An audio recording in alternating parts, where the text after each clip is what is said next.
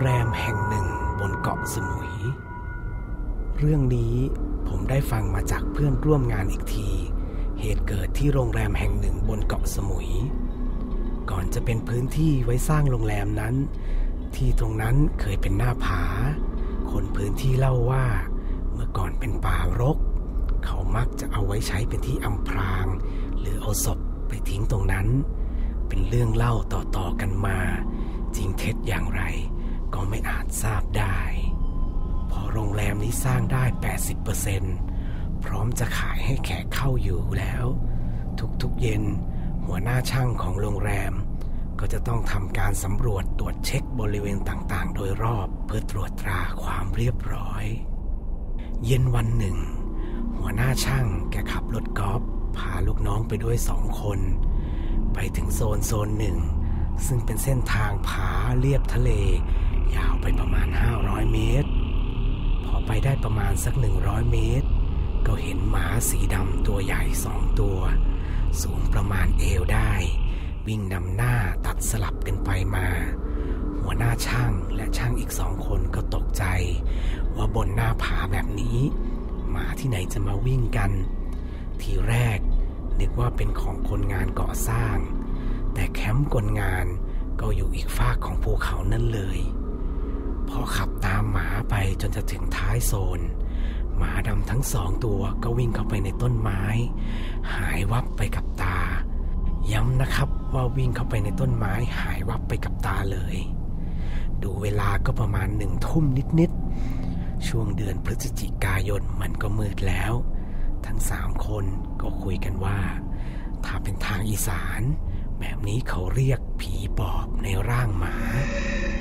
คนก็ทักท้วงว่า วันนี้วันพระเขาปล่อยของหรือเปล่า พอพูดจบทุกคนก็ได้แต่นิ่ง ขณะที่กำลังจะกลับรถกอล์ฟเพื่อขับออกมา จู่ๆก็ได้ยินเสียงหมาเห่า และเสียงเล็บที่วิ่งบนพื้นปูนดังแกรกแกรกแกรก ดังอยู่รอบๆตัวรถตลอดเวลา แต่ไม่มีหมา มีแต่เสียงทั้ง รถออกมา พอออกมาได้สักห้าสิบเมตร หัวหน้าช่างแกเผอิญไปเห็นผู้หญิงคนหนึ่งเดินเข้าไปในห้อง ที่ยังไม่เปิดใช้งาน แกก็หยุดรถแล้วก็ถามว่า เมื่อกี้พวกมึงเห็นคนเดินเข้าห้องนั้นหรือเปล่า ช่างทั้งคู่บอกเห็น คือทุกคนเห็น